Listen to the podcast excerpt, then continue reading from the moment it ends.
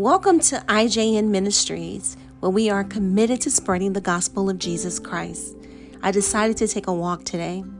It's actually a sacred pathway that I use as a spiritual discipline. I love walking. I have loved walking my entire life. And so recently I decided it's time to get physically fit. And in order to do that, I need to incorporate eating right, sleeping right, and exercise. And for me, naturally, I love to walk. So I decided to take my first one mile walk today. And of course, yeah, I know that's not a lot, but it is a start. And so I just wanted to encourage you. If you are looking for any type of transformation in your life, things that you know you need to do differently, then take a chance on yourself and just get it done. And so today I match my faith with my actions.